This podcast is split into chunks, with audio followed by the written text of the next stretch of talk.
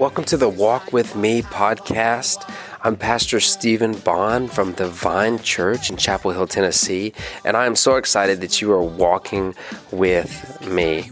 What that means is we are walking together through God's Word, just about three chapters a day, and uh, you're going to get the most out of this if you read these chapters independently and then listen to the podcast. But they're going to be short, 10 to 15 minutes each day, so that you can listen to at the start or the finish of each day, and I believe that it'll bless you as it's blessed blessing me. I'm stepping, I'm stepping out on your word. I'm stepping, I'm stepping out on your word.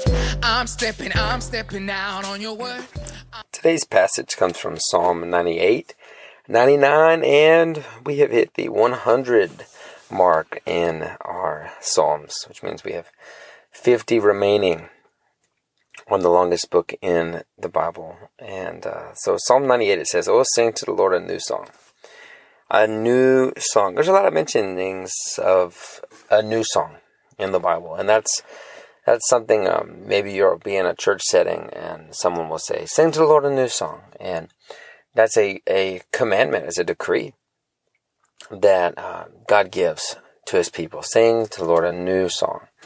I was actually uh, talking with my son about that last night. He was at our worship uh, rehearsal and uh, we were talking about music afterwards, and I told him, I said, you know, I've played guitar and I sing and you know, I've dabbled with, you know, electric guitar and bass guitar and drum set and, you know, just played around with everything a little bit.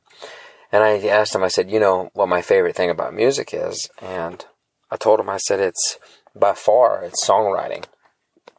I said, I love songwriting because, um, when you sing someone else's song, someone a song that someone else has written, I said it's it's powerful, and a lot of times you you'll sing things that you don't even know to say.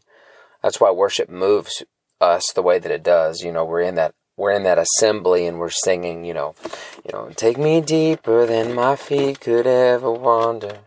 You know, and you're kind of like, wow. you know, you're almost like expressing something that you didn't even know to ask. So that's what's powerful a lot of times about worship. I said, but I said, it's, to me, it's even more special after I've written a song and I'm singing it, or I'm, as I'm singing a, a song to the Lord for the first time, because it's just coming directly from my own heart. It's, it's my song to the Lord, you know, so sing to the Lord a new song is that we would come and we would offer him from our own hearts a fresh melody, a fresh, you know, uh, uh, singing of our testimony. And, you know, you don't have to be a, a musician, you know, to, to do this. You don't have to be talented. You don't have to be gifted. You don't have to carry a tune in a bucket. You know, I, I've been singing and writing songs for a long time, and um, I, am not. Uh, I wouldn't. I wouldn't dare say that I was uh, elite in in any area of music, but it, it's just my expression to the Lord, and um, you know, it postures my heart towards Him correctly. And you know, so I would encourage you to do that. I know that's you know not something that, that we we think about very often, but I think that um, God's people should always be expressing their love to Him in new ways. You know, whether it be singing, or writing a song, or dancing, or playing of an instrument, you know, we should be giving God our best, uh, and you know, as often as we as often as we can. And I believe a part of that includes singing to Him uh, new songs, new songs, and and even and even that can mean you know just listening to you know. Um, you know your worship music and you know putting it on shuffle and listening to new songs you know new songs hit you in new ways uh, because they just express new things and maybe things that you've not expressed before. And um, and so it says, "Sing to the Lord a new song, for He has done marvelous things. His right hand and His holy arm have worked salvation for Him. The Lord has made known His salvation. He has revealed His righteousness in the sight of the nations. He has remembered His steadfast love and faithfulness. Make a joyful noise to the Lord." all the earth. Bring break forth into joyous song and sang praises. Sing praises to the Lord with the lyre, with the lyre and the sound of melody, with trumpets and the sound of the horn. Make a joyful noise before the King, all the all the earth, and let the sea roar and all that fills it, the world and those who dwell in it. Let the rivers clap their hands. Let the hills sing for joy together before the Lord, for he comes to judge the earth. He will judge the world with righteousness and the peoples with equity. You know, and so many times the, the psalmists are you know, looking out at creation and looking out at the hills and the mountains and the valleys and the oceans and all the animals and, you know, and, and they're really, they're, they're, you know, decreeing, they're commissioning that let everything that, that has breath, let everything that uh, was created by God worship Him. Let it, let everything bow down. It just declares how, how powerful and mighty the Lord is in comparison to uh, what we are.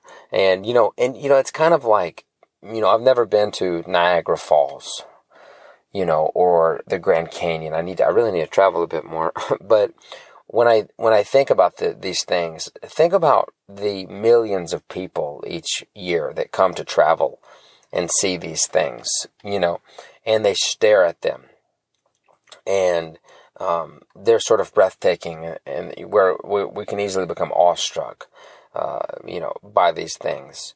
And, um, you know, and there's nothing wrong with that because we're admiring the beauty of what God has made. But I think it's important to remember when you're looking at Niagara Falls and you're looking at the Grand Canyon that, um, you know, the Grand Canyon was made to worship God too. Niagara Falls was made to worship God, meaning it was made to reflect God's glory and His image, and it was made to lead people into a more deeply appreciating uh, God's craftsmanship. These things, in and of themselves, were not made to be worshipped independently. Okay, they were made to reflect God's glory, and so we should look out at the ocean and see how vast and and wide and deep and uh, you know and and mysterious it is, and that should remind us that you know. But the the ocean, uh, you know, uh, you know, let it roar and all that fills it. You know, let the rivers clap. You know, because everything is subject to God and everything is submitted to God. And then Psalm 99 says, The Lord reigns, let the peoples tremble. He sits enthroned upon the cherubim. Cherubim are angels. And it says, Let the earth quake. The Lord is great in Zion. He is exalted over all the peoples. Let them praise your great and awesome name. Holy is he. The king in his might loves justice. You have established equity. You have, you have executed justice and, and righteousness in Jacob. Exalt the Lord our God. Worship at his footstool. Holy is he. Moses and Aaron were among his priests. Samuel was also those who called upon his name. They called to the Lord and he answered them. In the pillar of the cloud he spoke to them. They kept his testimonies and the statute that he gave that he gave them. And that's powerful too to say these men called out to the Lord. They spoke with God. And the words in which God spoke to them, they kept. They they they hid it in their hearts. They held tightly to it. They grasped it. Um, and that's something that we're commissioned to do is if God has spoken to you and he's told you to do something, whether it be through a dream or a vision or through his word or through a burning in your heart, um, when you can you feel you feel the Lord speaking to you internally, you can feel His thoughts intertwining with your thoughts. You need to hold tightly to that, not for not forget it, but keep it, and keep the testimonies, keep the stories, and and tell them keep the, the times of his faithfulness and his provision and his power. Hold tightly to it. Because we've talked about this. There's a forgetfulness of man. And and many many people, most people, um, will see God move in their in their lives. Everyone will see God move in their lives, but many people will see him move mightily and will even have seen a miraculous answer to prayer in, in their lives. Yet they won't keep it. They lose it they forget it. They move past it. You know, oh God, would you please heal Danny? I can't imagine Danny spending the rest of his life in a, in a wheelchair. And, you know, then Danny's up and walking around and moving about just fine. And, you know, and that's been lost though. It's not been kept. It's not been, you know, and how do we keep it? We come before the Lord with thanksgiving. And when, we, when I do that, when when I um, when I am saying thank you to the Lord, I am I am quite literally calling these these testimonies forth from the back of my mind and from the archives and I'm bringing them right back again to the home screen, right back again to to the front page. And that's so powerful. You know, I, have never even thought about it until just now, but it's something that I think I'm going to do tomorrow morning in prayer or, or later on today if I have a chance. But I would like to just look back and, and almost pick random years, you know, 2018, for instance. And, you know, just look back and find something in that year that you say thank you, thank you to God for. You know, find and then or even even more specific, find a month, you know? March 2016. Go back through your pictures on your phone. Go go back through old messages. Find something, you know, and you go, "Wow, you know, God, in March 2016, I started a new job at this place." And you'll find you'll start to see God's uh, fingerprints, and you go, and you, and you know, I started a new job at that place and it was at that place that you spoke to me regarding this, or it was at that place that I was introduced to this person, or you know, and, and these things they get buried. They they just they, they just get lost. And we're so prone to focus on the present and the future and what we don't have and what we want to have and what other people have. But it's powerful and it's and it's effective to keep the testimonies of old. And the way that we do that is by remembering, you know, and so, um, you know, I, I think that that is something that we should all actively practice is recalling forth to our memories and thanking God again and again for the mighty things that He's done, the healings, um, the provisions, you know, the, the doors that He opened up, the opportunity that He provided and look back. I would challenge you to do that yourself. Is look back over the last few years and pick random times and just deeply think about you know uh, moments where, especially because in those moments, you know, back in 2018, you may have felt like you were buried and and you were struggling, and now you look back and you go, God, thank you for getting me through that because you know you you sustained me. That fire didn't burn me up like I thought it would. Th- those waters, they didn't drown me like like the way that I felt like they were going to during that season. And, and so, you know, I think there's something powerful about that. And that leads us into Psalm 100, which is a short psalm, five verses. One of my favorite psalms in the Bible.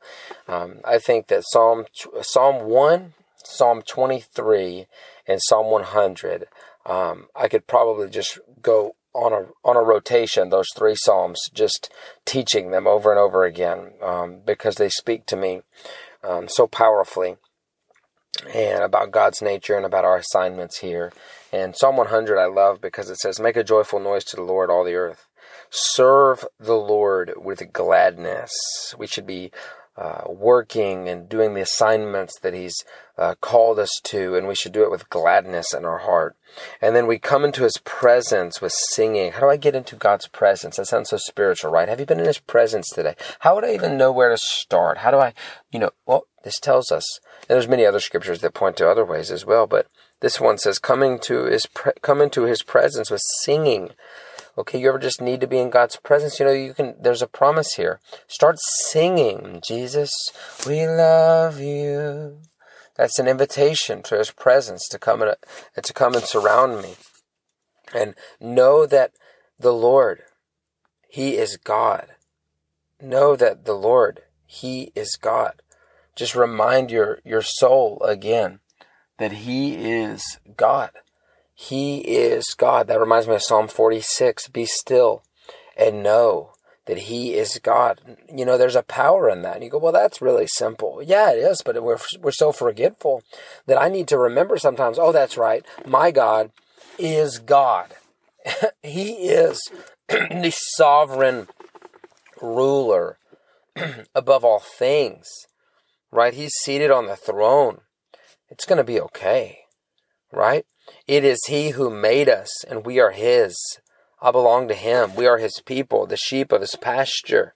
He's looking over me. He's watching out for me. He's protecting me. He's keeping me. Enter His gates with thanksgiving. Again, we're talking about how do I go into His presence and what it tells us here.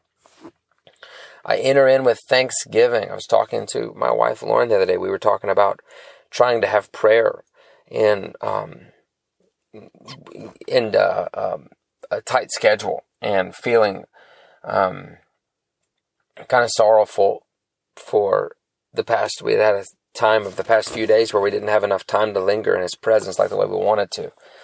And we were talking, and I was saying, you know, I've just found that the the the, the, the least amount of time I have, the faster I need to get into thanking Him and praising Him. That's the fast track. That's the interstate to His presence. You know, is is is you know, and even and that can be practiced even in, in the middle of your day. Two o'clock, three o'clock, noon, lunchtime, whatever it is, four o'clock on your ride home. If you really want to get into His presence quickly, you feel like you need His presence quickly. That goes. That starts by singing and praise and thanks. Thank you, Lord, for this day. Thank you, Lord, for this paycheck. Thank you for this car that I'm driving. Thank you for my for my family. Thank you, Lord, for my children. Thank you. You know, and that His presence surround us surrounds us with thanks. It's like the key. If you could imagine yourself standing at the gates uh, of of His presence or the gates of heaven, the key that unlocks the door that allows me to walk in is through thanksgiving and praise. Enter his gates with thanksgiving and his courts with praise. Give thanks to him and bless his name. For the Lord is good his steadfast love endures forever, and his faithfulness to all generations. And so, just a, just a powerful psalm and, and a powerful three psalms that we've studied today. And as we're exiting this time, I, I would encourage us to um, make it a, a habit of singing to the Lord. And, and don't worry about how it sounds. You know, think about your think about your children. I mean, I have four children. Our fifth child is on the way, and I love the sound of my children's voice. I love the sound of their voices. It it you know, it makes it makes my heart happy when I hear them sing. And uh, that is my my love for them as their father. And I believe the same is true for our heavenly Father and the way that our voices are, whether they're broken or they're off key or off tempo or whatever it might be. I believe that it blesses God to hear the um, the voices of his children, singing and praising and thanking him.